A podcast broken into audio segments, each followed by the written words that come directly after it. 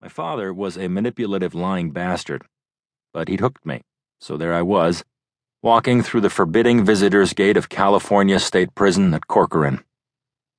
Ten minutes later, I took a seat at the plexiglass partition as he came into the cubicle on the other side and grinned at me, showing his gappy teeth.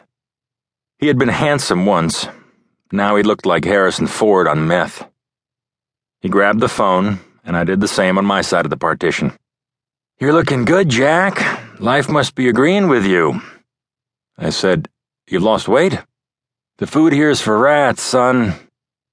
My father picked up where he had left off the last time I'd seen him, telling me how there were no gentlemen crooks anymore, just punks. They kill a clerk at a stop and go, turn a robbery into a life sentence. For what? A hundred bucks. Listening to him made my head hurt and my back and neck stiffen. He ragged on blacks and Hispanics for being stupid, and here he was, serving life for extortion and murder. Same time, same place as the punks. I felt ashamed for all of the years I'd spent looking up to him, turning myself inside out to get an attaboy Jack instead of the back of his hand. Tell you what, Tom, I said, I'll have a chat with the warden, see if I can get you transferred to the Bel Air or the Beverly Wilshire. He laughed. I'll make it worth your while. I finally smiled. You never change. He shrugged and grinned back at me. Why should I, Jack? I noticed new tats on my father's knuckles. My name was on his left hand, my brother's name on the right. He used to knock us around with those fists, what he called the old one two. I drummed my fingers on the ledge. Am I boring you? he asked. Hell no, I parked my car in front of a hydrant. My father laughed again, said, I look at you, I see myself when I was an idealist. Narcissistic SOB. He still thought he was my idol, which couldn't have been further from the truth. Jack, let me ask you a serious question. You like working for that useless, pathetic hack, Pincus, P.I.? Prentice. I've learned a lot from him. I'm happy it's a job I'm good at. You're wasting your time, Jack. And I've got a better offer. He made sure he had my attention, then said, I want you to take over private. I guess he'd gotten to the part that was supposed to change my life. Dad, remember? All that's left of private are a lot of file cabinets and a storage unit.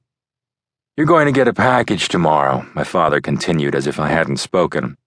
It's a list of all my clients and the dirt I had on them. There's also a document putting your name on my bank account in the Caymans, he said. Fifteen million dollars, Jack. All yours. Do with it what you will. I raised my eyebrows.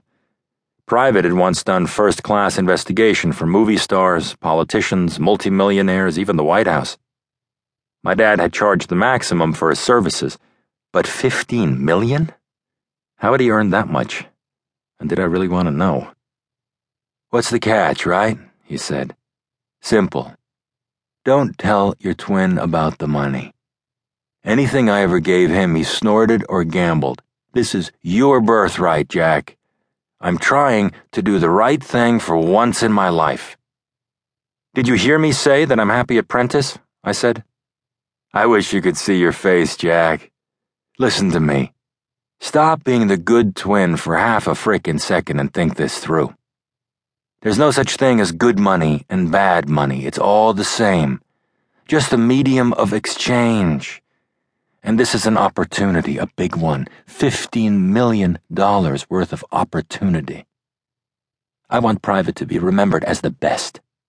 You're a smart, good looking kid, and on top of that, you're a frickin' war hero. Bring Private back to life. Do it for me. And more important, do it for yourself. Don't talk yourself out of a really good thing. Make private the best in the world. You have the money, the talent, and the compassion. So do it. A guard put a hand on my dad's shoulder. He hung onto the phone, looked at me with a kind of tenderness I hadn't seen since I was five or six, and said, Have the life you deserve, Jack. Do great things. He touched the glass with his palm, then turned away.